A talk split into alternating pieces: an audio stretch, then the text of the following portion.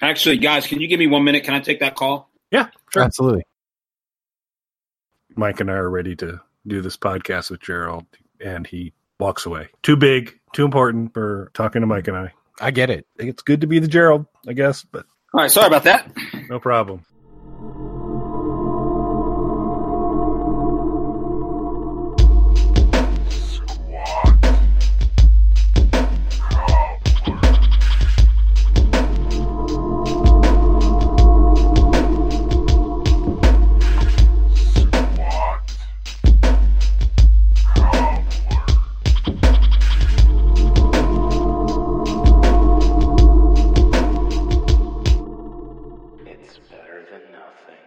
Hello, everyone. Welcome back to Snark. Ga- oh, I almost said Snark Alec Radio. It has been on my mind lately. We'll talk about why in a second, but this is Squat Cobbler.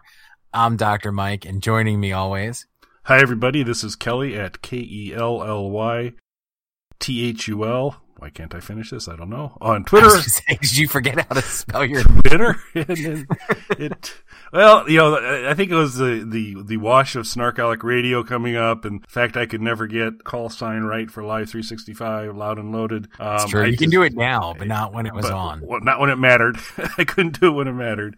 But uh, just to prove, folks, K E L L Y T H U L on Twitter and Instagram. So what Kelly and I are alluding to, and before we actually get into that, let me say, stop whatever you're doing, like, subscribe, hit your notifications, do all of that. You're going to want to do that. This is the best podcast you could possibly listen to. And I'm saying that with just every ounce of humility I can possibly muster. Like, subscribe, turn on your notifications. So what Kelly and I are alluding to is we got our start working together on a radio show called Snark Alec Radio. And the day that we're recording this particular podcast, so it'll be a little bit off in the sense of when you guys are hearing it, but the day that we're recording this podcast, it is actually the fifth anniversary of our final episode of Snark Alec Radio. Now we did do a few reunion shows after that, but of Snark Alec Radio proper, today is the anniversary of its death. How does that make you feel, Kelly? I feel okay.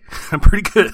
It, uh, I'm good with it. I do, upon reflection, gone back and looked at that content some in the past, and it, it does feature some of the um, the worst addition. There were attempts by a couple of us to introduce additional audio into it to to make it a special event at the intro and my final exit. And I mean, effort was there. Execution, eh, I don't know. But it was a fun ride. We had a lot of, a lot of really cool people on. We had a lot of fun. We used to do games. We had contests, quizzes, all sorts of things. And, uh, it was back in the day when Google uh, Hangouts on air was available. So audience participation, it was all super cool. So it was fun. It's hard to believe it's five years.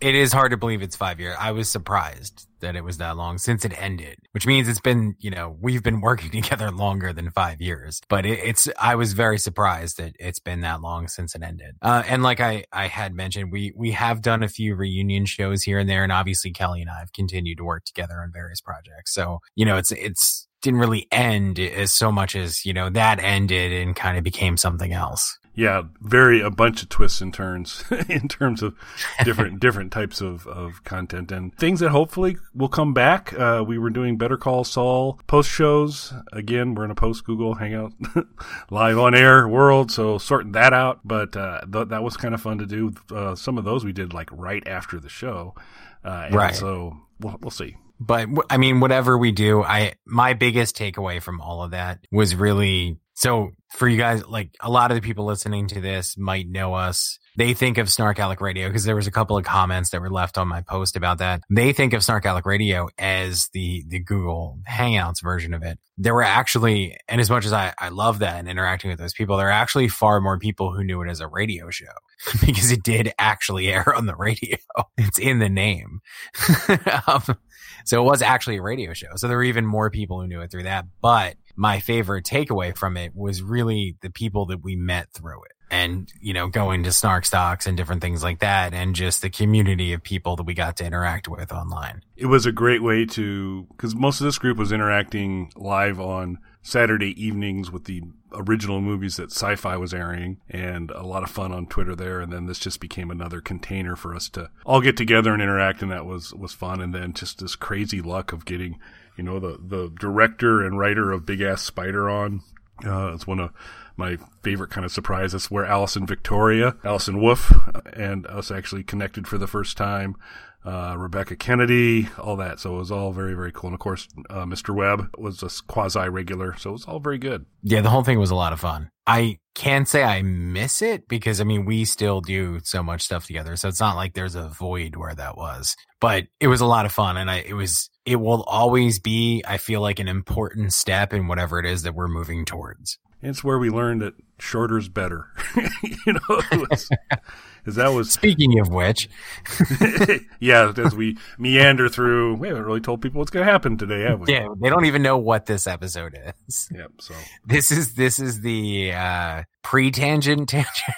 yeah, it's this officially a tangent.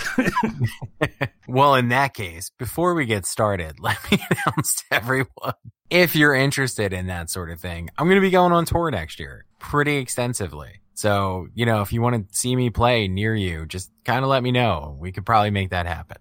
So reach out. So now you've got to, you've got to uh, record a concert live and it needs to be pagan at the corn crib. so that would be, it would be like, you know, you had Pink Floyd at Pompeii. You can have pagan at the corn crib. the our corn crib, corn crib, because our minor league baseball team in Bloomington, Illinois, is called the Corn Belters and uh, has a large ear of corn as their mascot, whose nickname oh, I amazing. believe is Corny, and uh, it's creepy.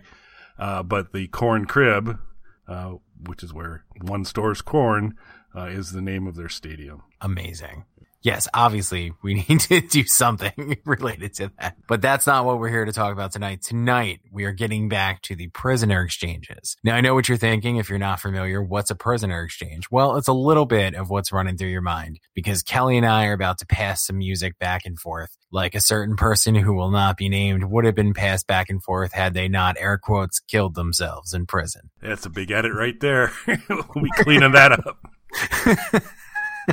Which part? uh, uh, most of this. I didn't say their name. I said yeah. who won't be named. Yeah, that's yeah, makes it perfectly You're, all right. Good job. You're welcome. so anyway, let's just jump right into it. Shall we? That would be good. I, I, I'm all for that. So I decided for mine, and I'm going to make a bunch of people really mad right now. I chose early goth music. Before you even get mad, I know some of it's characterized as post punk, some of it's in between that, and you're going to argue about it with each other. That's fine. It's all early goth music. you guys can fight over labels later. Personally, I'm not a big fan of genres and labeling things. I started off working with like metal bands, extreme metal bands, and they spent more time in some cases. Some of the, not the bands I worked with, but bands that we, we ran into would spend a solid 15 minutes describing their single band genre that they felt they created for themselves. So I don't, I don't get too much caught up in the labeling of things. These are goth bands. So just take it for what it is. We are starting this list off with Tainted Love. And I know what you're thinking. Isn't that the Gloria Jones song? Yes, it is. if you don't know it from that, you probably know it from the much, much, much, much, much more famous cover that Soft Cell did of it on their Nonstop Erotic Cabaret album. Now, I didn't choose that because it's not goth, but also I didn't want to get too much into soft cell with this because they're going to be coming up either as a future recommendation or playlist, prisoner exchange, something. You're going to get some soft cell on there. So Trust me, they're coming. This is the Coil version of the song.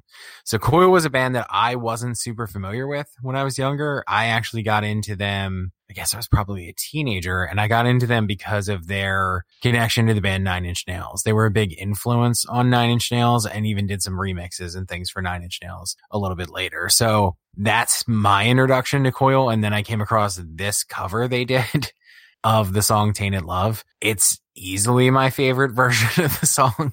It is dramatically slow.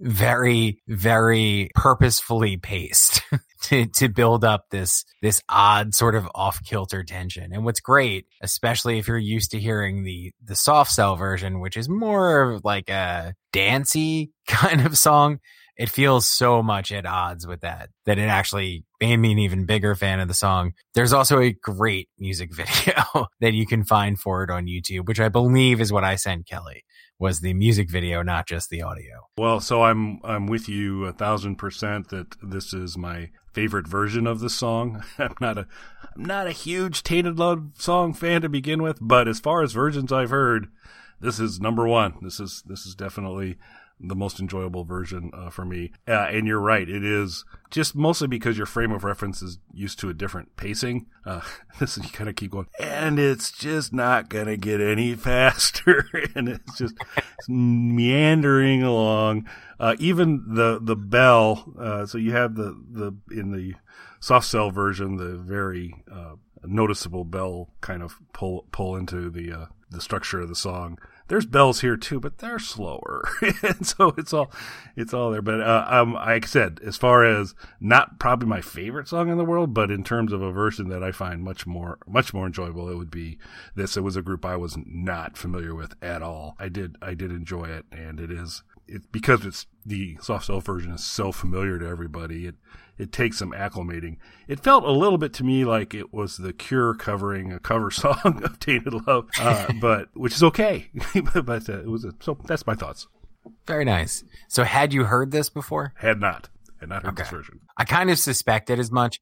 I feel like even among fans of this type of music, whether it's post punk or goth or whatever you want to call it, even with fans of this type of music, I feel like this isn't a super well known song. At least in my interactions with people, there's a lot of people who that I've introduced this version of the song to who typically listen to this type of music.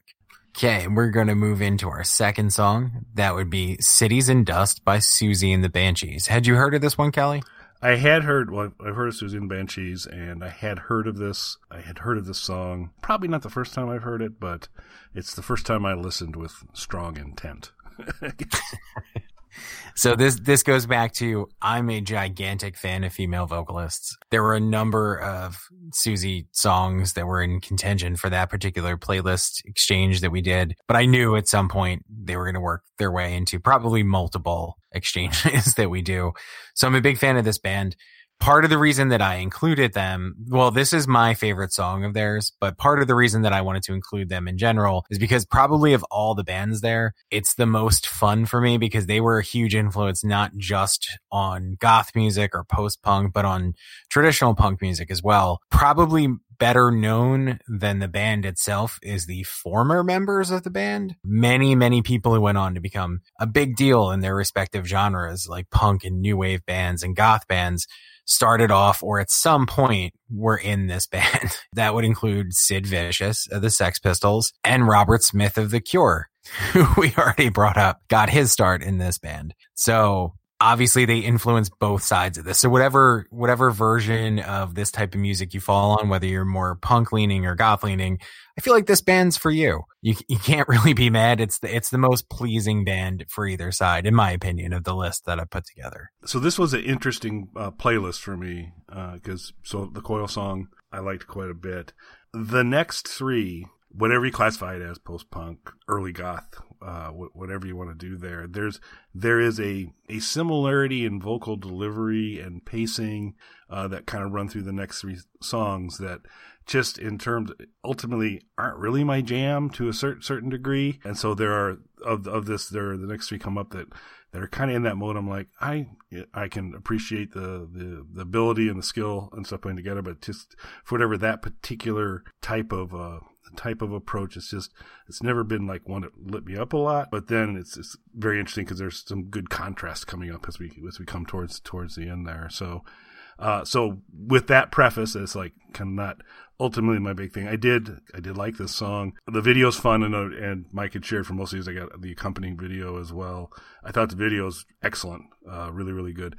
And the, the chorus portions of this, there was some very cool stuff kind of just going on with her delivery very interesting uh, and talented vocalist that I did think that I did I did like quite a bit. But it's just this particular mode is just like not not entirely my jam. And I can understand that. I wasn't sure when I was putting this together. I thought that there was you know with this type of music you hadn't really expressed that much interest in. So I figured I was I was probably skirting the line, and I tried to make it as diverse as you can within this particular genre. But the next two bands that we're to get to are kind of like if you're putting together a post punk early goth type playlist, I'm pretty sure you can't not put them on there. Like it would have just rejected the message me sending it to you if that's what I was trying to do. So the first of those, of course, is Joy Division. So Joy Division, if for anybody who's not familiar, is probably one of the most famous post-punk and goth bands, easily the most influential of all of them. They influenced a great deal of alternative rock music and everything that came with that. Bands like U2 and The Cure modeled a lot of their early material after Joy Division. Even rappers, um, Danny Brown, who's a popular rapper, named one of his more recent albums after a Joy Division song. So their their influence is very very wide, which is very impressive because they only released two proper albums as Joy Division. The singer of the band, in the most goth thing you can do, I guess, killed himself before their second album was released, as they were gaining a lot of momentum and popularity. So the rest of the band went on and continued as New Order, who were more of a new wave influence type band and had a lot of big hits on their own. But Joy Division's music, bizarrely, in the past few years, has been used a lot in commercials. So you hear like Joy Division songs in car commercials and food commercials and things like that, which to me is hilarious because they're a band named after a Nazi brothel whose singer committed suicide before the release of their second album. So that's kind of funny to me. I feel like the band would probably get a kick out of that. There's also, there's tons and tons of material about them there is a biopic of their lead singer and the band has been featured, played by different people in various movies about that time period. So there's a ton of stuff out there about them if you aren't familiar, if you want to check them out. And they probably have the most famous t-shirt of all time. they are a huge, huge, huge meme all over everything because this thing happened where their first full length album, they had an EP and some, some odd and end stuff and then two full length albums. Their first full length album, the cover of that is very, very iconic and was put on t-shirts and this strange thing started happening where people were buying and wearing this t-shirt because of the iconic image who didn't even know that it was an album, let alone know anything about the background, who Joy Division was, what they sounded like, any of that kind of stuff. And it became a meme, a really big meme for a long time of people wearing these t-shirts, celebrities wearing this t-shirt. And people were even called out on it hilariously in interviews a couple of times from some savvy interviewers who were like, Oh, and started like naming Joy Division stuff to a blank stare responding to them. So big fan. this is their most popular song by far. What did you think, Kelly? So it was interesting because, and I don't know if you would agree, but the the very onset of the song, uh, there's some guitar stuff that starts it off, that is to me highly rem- reminiscent of Tommy era Who guitar. There's this like little beginning of the start and so I'm like, oh, is this going to be kind of Tommy esque? And it's like, nope. and it, it slides slides uh, into to the vibe right after that, but right at the very start. So it's a nice piece of contrast for that. I thought that was was really interesting. I think part of why some of some of this particular style delivery is not as appealing to me is it it tends to just I don't even say meander. It just kind of tends to to kind of leisurely move along towards towards a uh, a destination, uh, which I'm okay with. Like a Brian, some of the Brian Eno stuff does that, but then there's there's there's some other very interesting things that kind of happen in that, adding additional textures and stuff. This was one though that uh, had actually had a little bit more some build that occurred uh, later in the song, which I liked. I liked quite a quite a bit there. So uh, there was some good variety in this. On that, I said that I, it was kind of cool to hear what I felt was Who esque Tommy era guitars at the very beginning, uh, and then kind of to move in there. And then I said the song built up in some ways that that I, I liked quite a bit. Very nice. So we're moving on to, and you know what? Honestly, I should have copied it and just read the Apple Music bio of Bauhaus because it is better than anything I could say about them.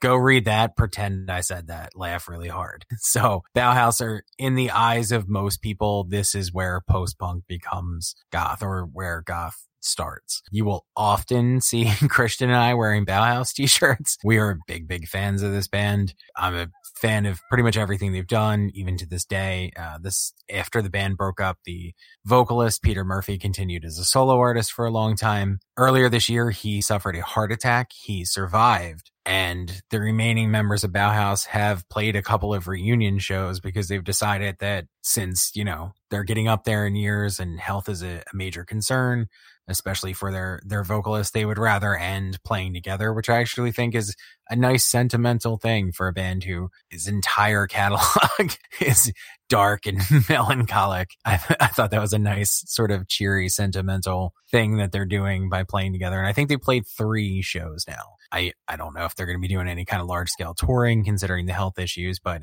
if they come, I would definitely be personally checking that out. I chose She's in Parties, which is a popular song, but nowhere near one of their more famous songs. It's just my favorite song of theirs. Their most famous song, of course, is Bela Lugosi's Dead, which was used in a number of movies and commercials and all kinds of stuff. If you're not familiar with it, you would be if you heard it because you've probably heard it as background in something somewhere. It, it's a heavily, heavily licensed song. My introduction to this band was actually a movie, which is going to become a recurring theme now to the end of this. My introduction to them was a movie. It was the movie Night of the Demons.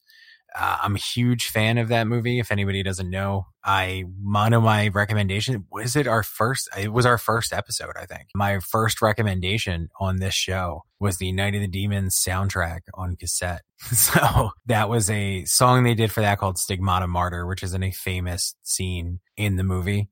And I had the absolute pleasure of meeting the star of Night of the Demons. And I'm not going to say which star because I, I need to tell the rest of the story. I met one of the stars of Night of the Demons. They were heavily intoxicated and we joined in for that. This was at a festival and then they had to introduce a screening of Night of the Demons and it was one of the most amazing things I've ever seen. This person very, very intoxicated, standing in front of a eagerly awaiting crowd of fans of all ages, started asking kids in the crowd about blowjobs. And it was just amazing. It was a beautiful thing. I wish I had it on tape. They end it by explaining to everyone that they are a horse psychic. I did not say that wrong. Horse psychic.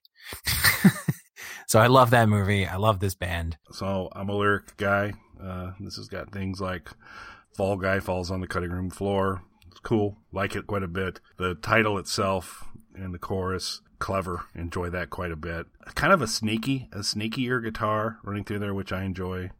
Enjoy. Uh, the chorus and the bridge were really, really fun. I'm glad you enjoyed it, sir. Now, and again, movies are going to be the the permeating thing here. Forty Five Grave. Huge fan of this band. Definitely more punk leaning than goth, but they were an influence on the early goth music. Most people know 45 Grave because of this song, but they know them because of a different version of this song. So are you familiar with the movie Return of the Living Dead, sir? Uh, I am. So that was a big turning point for sort of like punk and goth music in the 80s because not only is it heavily featured on that soundtrack, it was the first time for a lot of mainstream America that they saw that represented in a movie. So Return of the Living Dead is air quotes based on the sequel book to Night of the Living Dead. So for anyone who doesn't know, I'm not going to get into the, the long twisting tale of the rights of Night of the Living Dead, but multiple people own the rights to Night of the Living Dead because they decided at some point it was a smart idea to split the rights equally. So you have all kinds of sequels that step on each other narratively. George Romero himself made multiple sequels. His partners made sequels on their own. It is a franchise that technically in the air quotes official movies for the people who who own actual rights to this thing has like 40 something entries now. So, one of them was Return of the Living Dead, which was based on John Russo's book. So John Russo wrote Night of the Living Dead. Uh, he wrote a sequel book called Return of the Living Dead, which goes in a different direction than George Romero decided to take his sequels. So John Russo decided he was going to make this sequel himself. This doesn't have a whole lot to do with his book. he wasn't happy with the outcome, but this itself got multiple sequels. John Russo went on to make movies that followed his vision of where Night of the Living Dead was going to go, and it all just turned into a huge mess. While all this was going on, somewhere early in the production, they decided that this song would be the perfect song for a scene of a cemetery filled with corpses coming back to life pulling themselves out of the ground and attacking innocent bystanders. And it is perfect. But the producers of the film neglected to listen to the lyrics of the song, which are edgy for that time. So they didn't actually hear what was being said. They just heard the do you want to party refrain and the more driving punk sound of it as being perfect for the movie. And then when they actually were watching a rough cut and heard the lyrics, lost their minds. So they had to go back to the band and ask them because they didn't want to drop the song and pick something different because it was perfect. So they had to ask them to re-record the song with toned down lyrics, which is the version of the song that most people are familiar with, which is titled on the album the zombie version, I believe. So, you know, as I kind of mentioned, kind of front half of this list, not entirely wheelhouse for me. So there's while I enjoyed, I enjoyed the songs. I thought they were well executed, with the possible exception of "Tainted Love." Uh, the next next three probably not on a lot of rapid repeat for me on a playlist. Oh, let me go back and hear that again and hear that again. Uh, as we get to the tail end of the playlist, that changes. This is a song I would listen to multiple times, and I think it's because now we're getting into there is a kind of much more prominent punk surfer punk was in my notes in terms of, of that kind of piece there. Great texture to the music. Uh, I love the vocals on this. That kind of adrenaline shot um, that previous three songs, while good, were somewhat adrenaline free. and uh, there, there's now a, good heavy dose of adrenaline that kind of comes in on this one where I'm like, yeah. And uh, so I, I, I liked it. I liked it quite a bit. It makes perfect sense to me as you step through some of this about, oh yeah, of course this is why you're starting to tune in a little bit more because the the punk influence uh, coming in stronger is um, a passion of mine. So that was very cool on that. But like I said, I, I, I love the vocals. Uh, I love the texture of the music and I love the energy of it. And this was another one that almost made the female vocalist playlist. Big fan of 45 Grave in general. Love this song. It's funny because like you said, uh, this is you know, a little bit more adrenaline than the last few songs, which were more death. but this probably has the darkest lyrics of all of them. So, but again, a lot of people are more familiar with a much toned down version of this song from the movie. So that brings us to our final song on the playlist. Another one I was introduced to through a movie. It is The Order of Death from Public Image Limited. Now, you and I had discussed this band a little bit previously, and I believe it was off air. We're both obviously familiar with the Sex Pistols. For anyone who doesn't know, this is what John Lydon or Johnny Rotten did after the Sex Pistols. This was his band. Still an ongoing concern to the best of my knowledge, not a continuing thing, more of an on and off type thing. But they, there's been a number of lineup changes. A lot of people have come and gone from this band. They are very well respected though. The Sex Pistols are respected in the sense of their grand contribution to punk, whereas PiL is more respected actually musically. Not to put anything from the Sex Pistols down. I was a huge, huge, huge Sex Pistols fan as a kid, but this is musically a more respected project. This song in particular, I actually didn't know was them. This isn't the song I was introduced to them with, but I heard this song through the movie Hardware. Are you familiar with Hardware? Oh, I think I am, but memories memories fading on on that. But I I think I am. Tell me a little more. so I absolutely love the movie Hardware. It's one of my favorites. Um, definitely like a top 10 movie for me. It came out, it, it, I think what people anticipated was that it was going to be like a little low budget sci-fi horror movie and then just kind of disappear. So a lot of bigger companies contributed money to this essentially like low budget indie production, not thinking it was going to go anywhere, but they saw potential in the director, Richard Stanley. So Richard Stanley, his, I'm a huge fan of his work in general his thing that he would do. Maybe he still does. I'm not sure. I he stopped directing for a long time. He just recently completed another feature. I'm anxious to see. Um, but he had stopped directing for a while. But what he was doing with his early films is he would actually shoot them twice. He would go out with his friends and essentially just like a camcorder and make like a rough demo of the movie. And then he would come back, you know, see, rewatch it, live with it a little bit, see what he liked, what he didn't like, make additional changes to the story, and then go and shoot the full movie, the real movie, with this demo reel sort of already done to give him a step up as far as where he was going with the story, the visuals, all that kind of stuff. So he had a version of hardware which is on the special edition Blu-ray that's out there. You can watch his original version. I want to say it's 40 minutes or 45 minutes, his like demo version of it. Here's where it gets murky. so he, he made this movie. He showed it to financiers. He made, he got enough money to go and shoot hardware. Hardware changed. And again, that is the point of doing the demo movie and then doing the final movie. Hardware changed somewhere in the middle and two things happened. Uh, the first was the movie was a huge financial success on its initial release. It wasn't like, you know, Star Wars or anything like that, but this was made for like no money. So all of a sudden this movie made a lot of money and all of these people who had invested just because they wanted to suddenly wanted a stake in this thing. Then another thing happened. so when hardware changed from the demo version to the final product, the final product suddenly seemingly adapted a bunch of elements of a very, very famous comic book series. Very famous.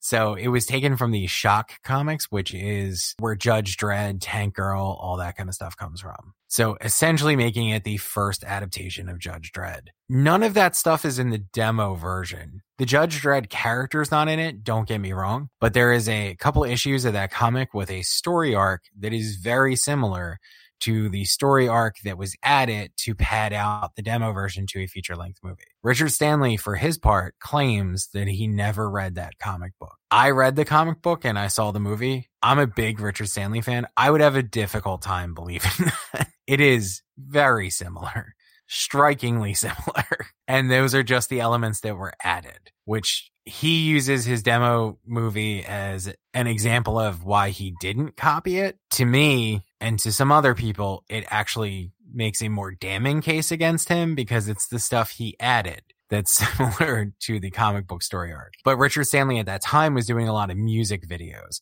So the cast is actually filled with musicians, including Iggy Pop, who we've talked about on this, and has a lot of really interesting and very, very diverse music that gets used throughout it. This song is used a couple of times as like a recurring motif in the movie. And it's a song that we've actually talked about covering a couple of times. And I think we will at some point. But the main thing is you guys should go out and watch Hardware. It's awesome, whether you're a Judge Dredd fan or not. The movie's really, really great. It wasn't available for a long time though, between the lawsuit from the creators of Judge Dredd and everybody fighting over who actually owns this movie because a bunch of people contributed small amounts to it just to get it made. I guess eventually that was all settled. And when you watch the special edition Blu-ray now, there is an added credit claiming that it is based off of the Judge Dredd comic books. So they, they got paid somewhere in there. Technically though, making it a prequel to the Judge Dredd and Tank Girl films. So I'm a big Johnny Rotten, Johnny Lydon fan. He's a tad on the arrogant side as far as a human being goes, but I missed uh, that interview. you really? You never never picked up on that? He's, there's a certain degree of self confidence that he carries himself with. I, I, think he's I think he's a creative, talented guy. And when we had talked offline about it, it's like I really need to get more into the public image limited stuff because I'm sure I'm gonna love it. And so I've not really been exposed to a lot. Enjoyed this song quite a bit. Some simple phrasing kind of repeated throughout all of it. Some motifs repeated throughout all of it. Just a, a really nice nice piece of music, and I, I I enjoyed it. Probably I don't know. Party time is close. Somewhere between Party Time and this one's my favorite of of those, but I thought they were two, both great songs, and and it was just uh, it was very enjoyable. But so speaking of Iggy Pop, you know, we've mentioned on the show before, we're sorting out how we'll attack Behind the Cobbler biopic on the making of, of the podcast because Behind the Squad. Are we getting Iggy Pop in it? Is that where we're going with this? Yeah, yes, yes, we are. Yes, we are. I'll explain in a second. This, this occurred to me as you were talking. I was paying, you know, remarkable attention, but this thing came in my mind as you brought Iggy Pop up. I think we got to go with Behind the Cobbler versus Behind the Squad because that, that just, we need to. I, I think what we need to do is introduce Iggy Pop into into this documentary as you know him constantly trying to break in and become part of the podcast, and us having having absolutely no interest in it uh, and whatsoever. Iggy Pop, please stop begging. Could you go away? we and we have to call him Iggy Pop. yes, Iggy Pop, please. We're can't you see we, we're discussing Scooby Doo porn right now. We don't have time for you. So God, Iggy Pop, come on, Mike. Iggy Pop's calling me again. I'm sure he's in for it. I'm sure he's he was in hardware. I mean, that's right. He's a big squatty. Yeah, he was, and he was in, in Suck, the vampire movie uh, that Alice and Calico Cooper are in. Fantastic movie. Uh, and Iggy, anything. He's just a, a great screen presence, and and he's just going to have to learn to live with the fact that he's not going to become part of the squat cobbler. I love it. I love that part of our history. Yeah. Yeah. So we may be taking some creative license. Hopefully that's not a theme of a comic out there somewhere where it's Iggy Pop desperately trying to get into a podcast with tens of listeners and this type of thing. But who knows? Could be. Richard Stanley will be like, I told you. See, it happens. it does happen. But seriously, Hardware is a great movie. You guys should go watch it. More people need to see that movie. It's a shame that it was torn apart by the fact that it was initially successful. Stuff happens. It does. Well, sir, that was my playlist. I hope you enjoyed it. I hope you guys get a chance to check some of it out if any of it sounded interesting to you, or go watch those movies. Sounds great. As Mike mentioned at the beginning, please like and subscribe on your platform of choice. And thanks for listening, everybody. Thanks, everyone. Ah.